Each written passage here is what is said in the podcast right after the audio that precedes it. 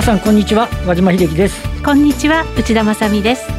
この時間はパンローリングプレゼンツきらめきの発想投資戦略ラジオをお送りしてまいります。この番組はパンローリングチャンネル YouTube ライブでもお楽しみいただけます。YouTube ライブは番組ホームページからご覧ください。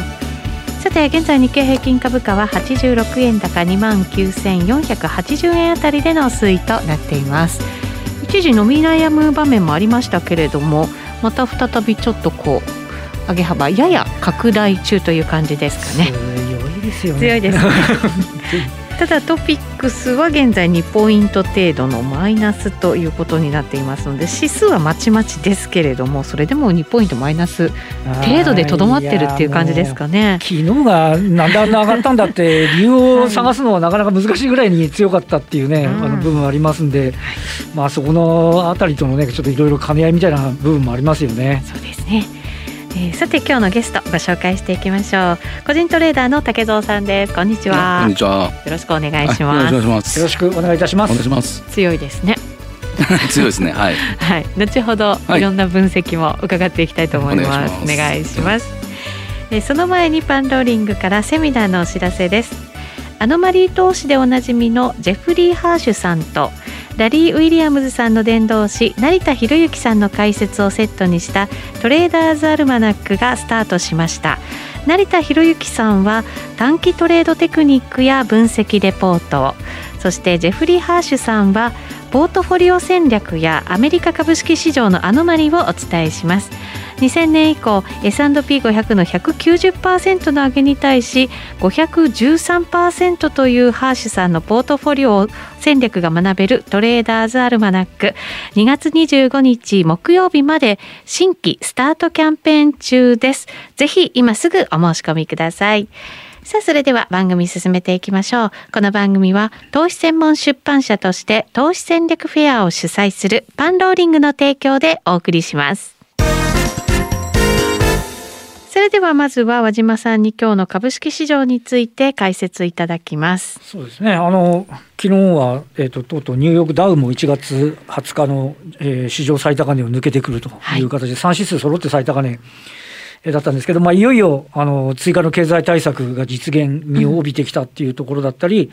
あとはあのワクチンがね、順次接種されてったり、はい、しかももう今、アメリカはどんどん患者数が減ってるというね、うん、経済付加数、あのなんか措置が整ってきて、まあ、それをマーケットが織り込むようなあの形になっていって、まあ、東京市場としてもあの、まあ、ただ、昨日はね、あの日経平均があの申し上げた通り、ちょっとあのあの海外の株高みたいなのも織り込むような、ね、動きですごい強かったんで、どうかなと思いましたけど、意外に踏ん張って、で、えっと昨日の段階で、トピックス東証株価指数が、えっと、2018年1月、1911ポイントってあったんですけど、はい。よっとね、それを抜けて、ようやくですね。これで91年6月以来、約30年ぶりぐらいのところまで来たんで、やっと日経平均のね、ぶりになんか追いついてきたような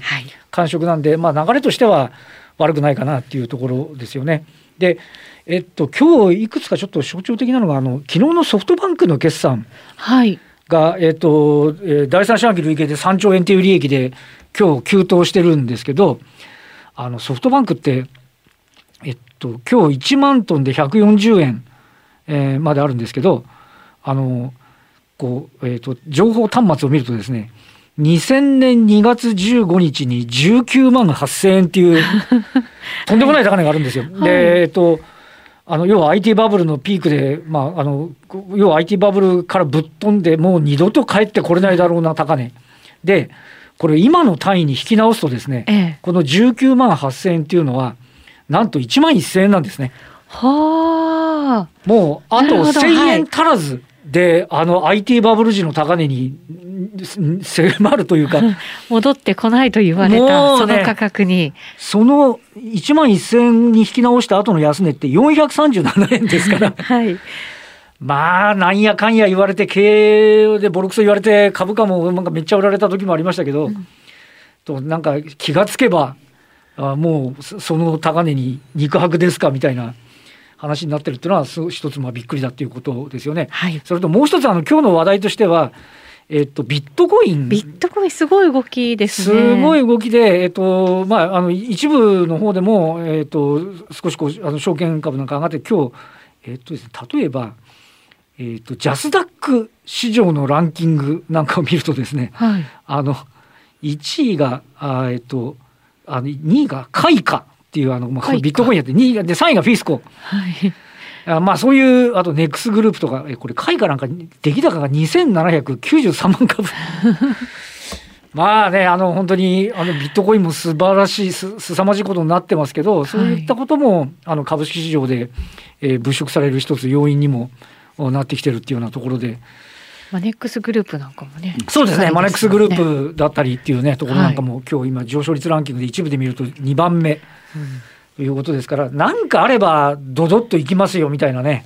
感触っていうのは非常に強くあるというふうに思いますね。そうですね。あの決算発表もいいものが出たとしてもなんか織り込み済みみたいな形でちょっと鈍い動きした時もありましたけれど、そうですね。ちょっともうそこも乗り越えた形でちょっとまた雰囲気が変わってきてる感じなんですかね。そうですね。個別で見るとちょっと、えー、あの昨日のあたり情報修正してもあのやっぱりあの下げちゃう銘柄もあったりするんですけど、はい、主力どころのところは結構頑張って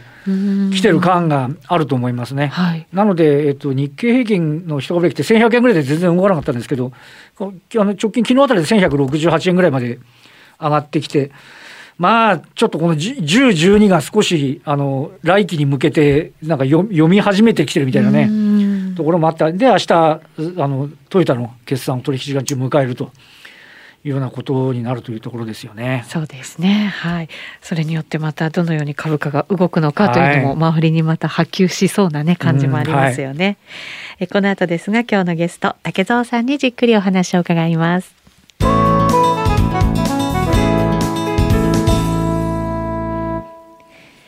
改めまして今日お招きしているゲスト竹蔵さんです。よろしくお願いします。よろしくお願いします。まずは足元の層はどんなふうに武藤さん見てらっしゃるのか。いやもう一言で強いということ。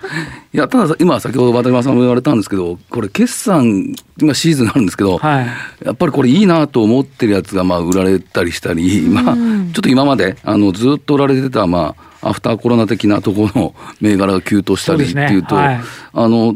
まあ、その辺の強弱感っていうのは、あの、感じてます。うん、まあ、指数以上に、あの、自分のポジションが、いい人と悪い人が結構いるのかなっていうとはあるんじゃないかなというふうに思いますけどね。あれ、先物で言うと、昨日と先週の給与、JP モルガンすごかったですよね。そうですね、昨日縦玉発表になって、JP モルガンが6000枚かな、増やして、で昨日1日でも多分6000枚以上買って。ってましたよね。よね。はい、で翻って見たんですけど去年の2月11日からだったと思うんですけど、はい、まああの下落途中、はい、あそこのところで売ってるのって、実は JP モルガンが1週間ぐらいずっと売ってて、それまでずっと JP モルガンって、先物縦玉結構多く持ってた会社が、一気にそこの2月の2週目か3週目ぐらいですかね、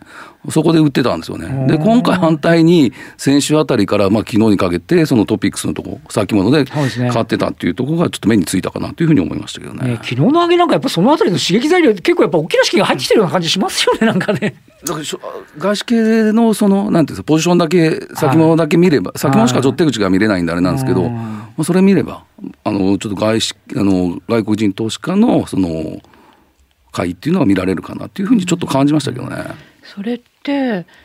なんかこう見方が変わったとかそれともなんか今週って S q があったりとかするじゃないですか、はい、それに向けての何かの動きなのか、なんかどうなんでしょうね、どういうことが考えられるんですかね。自分の感覚で言えば、JP モルガンのその縦玉っていうか、先物っていうのを、あのなんていうんでしょう、売ったり買ったりあのやるようなとこじゃないと思ったんですよね。結構こう実の入ったそういう買い方なのかなっていうふうにはちょっと見た方見ようかなとは思ってるんですけど、まあ、そこのちょっと理由付けっていうのがやはりあの日本の時価総額の今、だから今ソフトバンクだったり、ねはい、ソニーだったり、まあ、そのあたり今、決算がいい部分出てるんで、あのアメリカの会社の時価総額から見れば、ちょっと日本のあの主力ところの時価総額がちっちゃいと思えば、日経平均うんぬんじゃなくて、時価総額ベースで見ればそうなるのかなというふうにちょっと思ったりして、それ自分は期待も込めてっていうことですね。そうするとしっかり日本に期待して買ってるみたいなところがちなみに1月までは売り越しなんですよ。現物先物、はい、ここへ来てもしかすると土田になってる可能性はあるのかなっていう感じがしますよね。それだから、まあ、これまでの買い戻しとかそういうことじゃなくなんか実の入ったっていうね。買い戻しは多分あの、まあ、クレディ・スイスさんのあのあの先物の手口とか見れば、はいそね、それはずっと日経225の方の縦玉があってそれをちょっと買い戻したりしてたと思うんですけど。はいだ2月ぐらいから、G、ゴールドマン・サックスの先物が増えたりとかで先週の JP モルガン増えたりとか見ればちょっとあの今までとちょっと流れが変わ変わってきてるような気がしたんですけどねまあ指数だけ見れば 確かにもう高いっていうところはあるんでしょうけど今アメリカ株のをずっと見てるんですけどやっぱり時価総額だけ見ればそこだけ見れば日本株の主力どころっていうのはあのまだちょっとあの期待をしてもいいのかなっていうところはあると思いますけどね。昨日なんかの動きはなんかあのなんかないとあんなに動かないですよ。ね、はい、どうやって説明しながら行くんだみたいなね、ね、感じでありますよね、はい、まあ上がりやすくなってますよね。もう値段が上がってるんで、はあ、値段が上がると上がりやすい。あのだパなんていうんですかね。真空地帯だと思うんですよ結局、昔のバブルの、はい、バブルの時ですかね、あの最低取引をずっとあのばだちの時やってたんですけど、ねはいはい、終わったらやっぱ300円高と400円高してたんですけど、まあ、ちょっとそういうイメージでもあったんでしょうけど、まあ、指数的にはそういうとこあるのかなっていうふうに、それはやっぱりファーストリテイリングだったり、うん、そういう指数のところもあるのかなというふうに思いましたけどね。うん、なるほど。バブルの頃ってそういう感覚だったんですね。最終局面はなんか全然商いないけど指数だけ上がってるなっていうのだだあのすごい大手の立派な機関投資家のところに取材行ったら、和島君、もう日経平均って下がらないんだよ、なぜなら先物があるからって言いましたからね、したら90年からガーっていきなり、あの時は先物があるから売られとるやるっていう。最低取引のことがあんまりみんな分かってない時代もあったと思うんですよね、あの日本のとあの証券会社の人とかも。だから本当にあのこの最低取引何やその千枚会っていうのは何をやってるのかなっていうのが 率直な感想でしたけど、まあでもあの時と今違うのは売買代金が今大きい膨らんでるので、はい、それは全然違うと思いますね。はい、そうすると市場には厚みを増してるっていう感じ、ね、今は多分そういうふうに思います。はい、なるほどえー、さて竹蔵さん資料もご用意くださったので、ね、はい、えー、ぜひ皆さん見られる方は YouTube ライブ同時に見ていただけるといいかなと思いますが最初に持ってきてくれたのがゲームストップと AMC エンターのこれ銘柄の株価の動きですね。まあこの1か月何を象徴するかってのはもうこれをなんか喋らないといけないのかなと思いながら持ってきたんですけど。はいまあ、ずっと今はまあメルマガ各上に置いてやっぱりこのアメリカ株っていうのもずっと見てるんですけどなんかずっと商いを膨らませながらこのゲームストップっていうのがあの上昇してるなっていうのは初め感じたんですよ。はい、でそれがまああの SNS でそういう話題になってるっていうのはその後からちょっと気づいたところで、なんでこれ毎日なんかちょこちょこちょこちょこ出来高のあの方もできてるし上昇率もあってで企業見たらあの中古のゲーム売ってる会社なのになっていう それぐらいしかなかったんですけどね。でその後ぐらいですかねどんどんどんどん上がっていった時にあこのあ SNS でそういう言われになってるんだってなって。まあロ、ロビン・フッターっていうんですかね、まあ、それはもう去年ぐらいからはもうしてたんですけど、はい、まあまさかこんな 値段になってると当時のロビン・フッターと今のロビン・フッター違いますよね。ちょっと当時は自分たちで勝手にやってたのが今のはねちょっとあの板を見てあの掲示板みたいに見て攻めるっていうちょっとなんかちょっとなんか質が違うような気がしないじゃないですけどね。ここもやっぱり見たらやっぱり金余りっていうのは確実にあると思いますよね。でやっぱ向こうってオプションあるんで、そうです。コスカオプションが、ね、ありますからね。その辺がちょっとつかみづらいんですけど、まあ今回のその何でしたっけヘッジファンドっていうのがもっとやられて、他のところも追随するのかなと思ったら、思いのほか多分そんな膨らんでないのかなっていうのがあって、これってやっぱオプションっていうのはやっぱり多分オプション売っても現物で買ってるから、そこまで膨らまなかったのかなっていうのはあるんですけどちょっとね分からづらい部分はあったかなっていうふうに思いました。なんて言ってもゲームストップ1銘柄で一番すごい時3兆1000億ですもんね、日本円でね。そうだから投資を全部だぞみたいな話ですよね、売買代金の、ね、そうだから売買代金トップになってましたからね。あれはちょっとびっくりしましたけど。この AMC エンターっていうのもなんか似たような動きしてたんですね。このその何でしたっけ？空売りリストっていうのがちょっと結構あって、えー、結構やっぱりあったんですよね2 3 0銘柄あったんじゃないですかね。そうなんですね。ノキアとかも入ってましたからね。確かすごいのあの実態のあの株券よりもっと売られてるんですよね。あだからそういうのもねちょっと日本じゃ考えられないいうか。が前、まあ、売り切りして終わりってやつですもんね。これだからちょっといまいちよくわかんないですよね。オプション絡みなんですかね。だ多分そういうとこだと思うんですよね。はいうんで、まあ、ちょっと今日、これ富士急と小田急っていうのをちょっと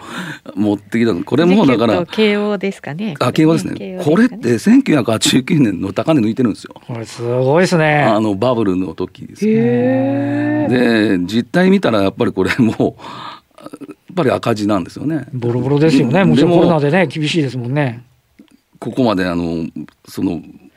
もう富士急なんかもうとっくのとにその1990年代の高値抜いてましたしで慶応もずっと見てたんですけどこれ1989年をちょうど先週かな抜いてきてたんであれなんですけど。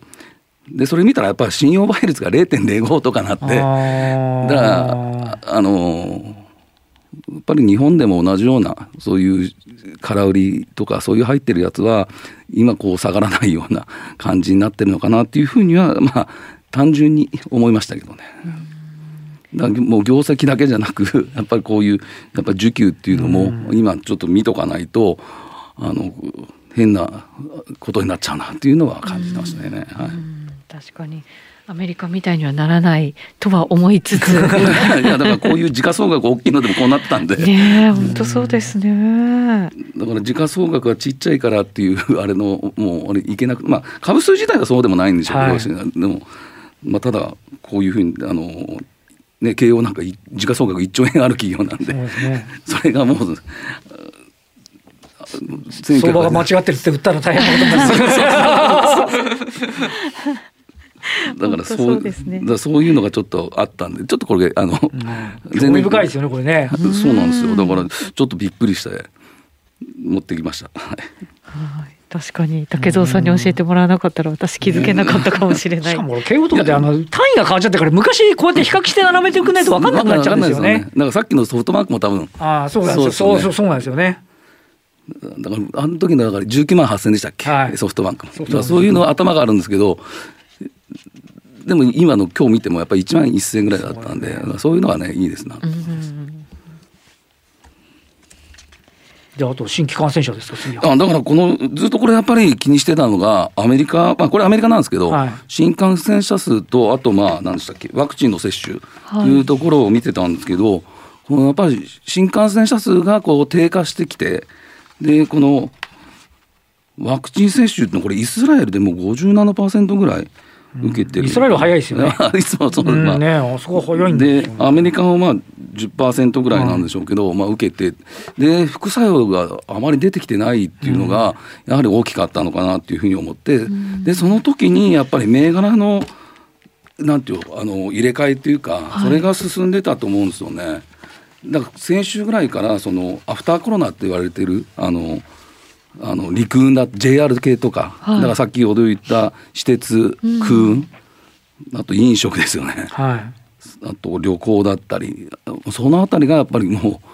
来てたっていうのがあったかなっていうふうに思いましたけどね。ちょっとリベンジコロナみたいになってますよねなんかねマーケット。そう。で逆にあの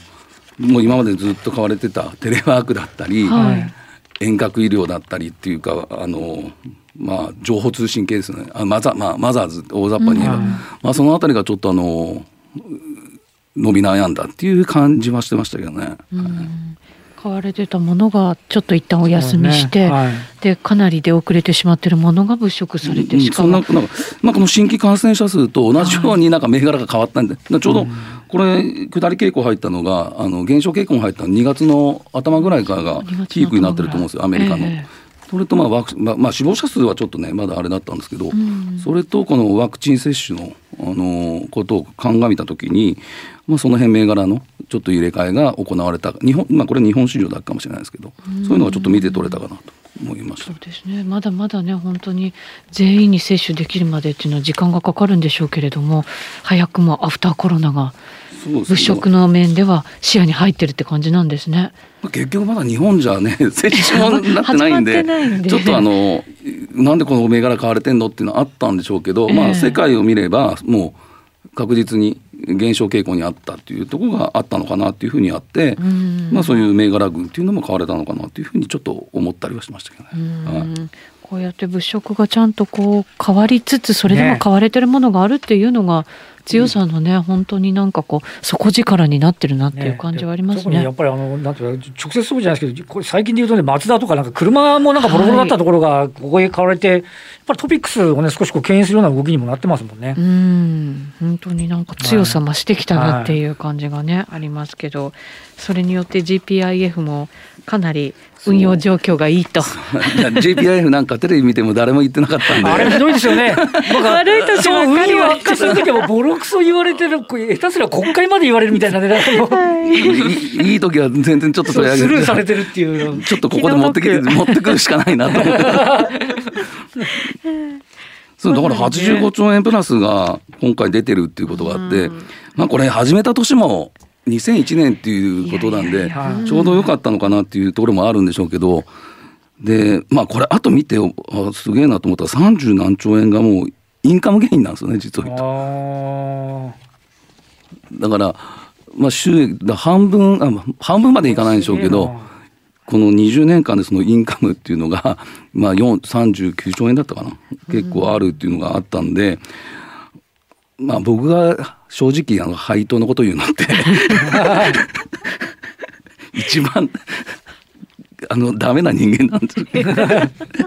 ほとんど配当なんか気にしたことなかったんですけどあのあのディーラーの時ですね、でもこうあの長い目で見た時にああやっぱりインカムゲインってすごいんだなっていうのが改めて分かったっていう、それも含めてなんかねしっかり実績に なっていくわけですもんね。あの証券ディーラーの時ってこんなこと見 見てもいなかったんだって。いうか会社に取られるんですよね。あ配当とかそうです、だからあんまりこういうの気にしたことなかったんですけど、うん、改めてこう GPIF とかのこの何ですか数字見た瞬間に、はい、ああインカムゲインって大事なんだなっていう ありましたけどね。日銀の ETF もそうですよね。あれ結構インカムゲイン入ってますよね。入ってると思うんですけどね。ねあれもだからインカムゲイン収益になってあれ結構分配してる形になってるから あれなんだよ。いやただですねこの GPIF と日銀の違いがこの次にあると思うんですよね。はい、これちょっと前期のこれ第三四半期ですね。そう、はい、これ GPIF って実を言うとこの第二四半期の時って海外の債券が一番多かったんですよ、ね、はい、持ってるやつが。それが46兆円あったのを今回あ違うか40兆円今回46兆円まで増やしてるんですかね。で多分これアメリカの外国株式第2四半期と第3四半期って比べてこのあのなんですよ金額って一緒なんですよ。ということは、でもアメリカ株ってここまで多分相当上がってるんでそうですねリバランスしてるってことですかね多分売ってると思うんですよね。そういうことですよね。で日本株はまあ今ちょっと4兆円これまあ時価総額ベースで増えてるのか減ってるのかちょっと分かんないですけど、まあでこれが割合的に全部25%にやってるんですよね、ということです。ね。ただ日銀は ご存知多分。そうですね。ETF だけですからね。多分売ってないと思うんですよ。ね、だこの辺が多分 GPIF と日銀のそのと違いがだ今度方針も違いますからね。なかなか難しい。そう。いつも言うんですけど日銀ってあのあれいつだ2002年出したかね。あの金融危機があったと思うんですよ日本の、はい、その時に2兆円買い取ってるんですよね。全部で。でそその2兆円の、はい、あれ売り出そうとした時に相場が悪くなってやめやめたりとかあのリーマンとか来て。でいつからかな。今毎日その12兆12億ぐらい買ってる人材の ETF あると思うんですよ、うん、あれ年間で多分3000億買うんですよ、うんうん、でその代わりにその 1年かけて3000億円ずつずっと今売ってるのが日銀あるんですよね実を言うと。でそれに手当てしてるのが毎日今毎日のように ETF12 億買ってるのが、はい、その3000億当ててるような感じにするんですよね。それが23年前から始まってるような気がするんです。だ結局実際の日銀の,、あの中はほぼ持ち玉はあんまり変わってないような気がするんです。へえそうなんだじゃあ中身を変えながらみたいな感じ感じだと思うんですよね。で片やこのやっぱり GPIF っていうのはそのポートフォリオをこう組みながら、ね、まあまあ損も出す出す時あるんでしょうけど、えー、まあそういう機械的あの機動的にはやってるのかなというふうには感じてます。うんなるほどなるほど。だからしっかり利益も確定しつつっていうところですもんね。だからその時に2兆円のあれをまだ売り切れてないのに 今この GPIF より増えた日銀のこの 出口戦略っていうのをどうするのかなっていうのが一つの問題のあれあれ。まあ株か高い時いいんでしょうけどね。下がった時にね。いやそうなんですよね。あの多分マスコミさんもまたと思います。そうですよね。うまいこと理覚してればあれですけどね。でもなかなか動くに動けないってところもあるんでしょうからね。だから、うん、今回ちょっと GPIF のを見て、あ面白いこうポートフォリオのあのなんていうんですか入れ替えっていうかそういうの結構やってるんだなっていうふうには感じたんですけどね。そうですね。はい、しっかり機動的に。そうですそうです。はい。これはなかなかやるぞっていう。だ国内の債券とかも買ってたんで。はいそうですね。だから日本株が急落したら上と下がるからまた買うっていうね、そうそうなりますもんね。最近ずっと信託が売ってるのも多分この GPIF じゃないかなっていうのを言われてるところもあるので、まあその辺やっぱりあのなんていうんですかプラスが出たやつからこう売ったりとか、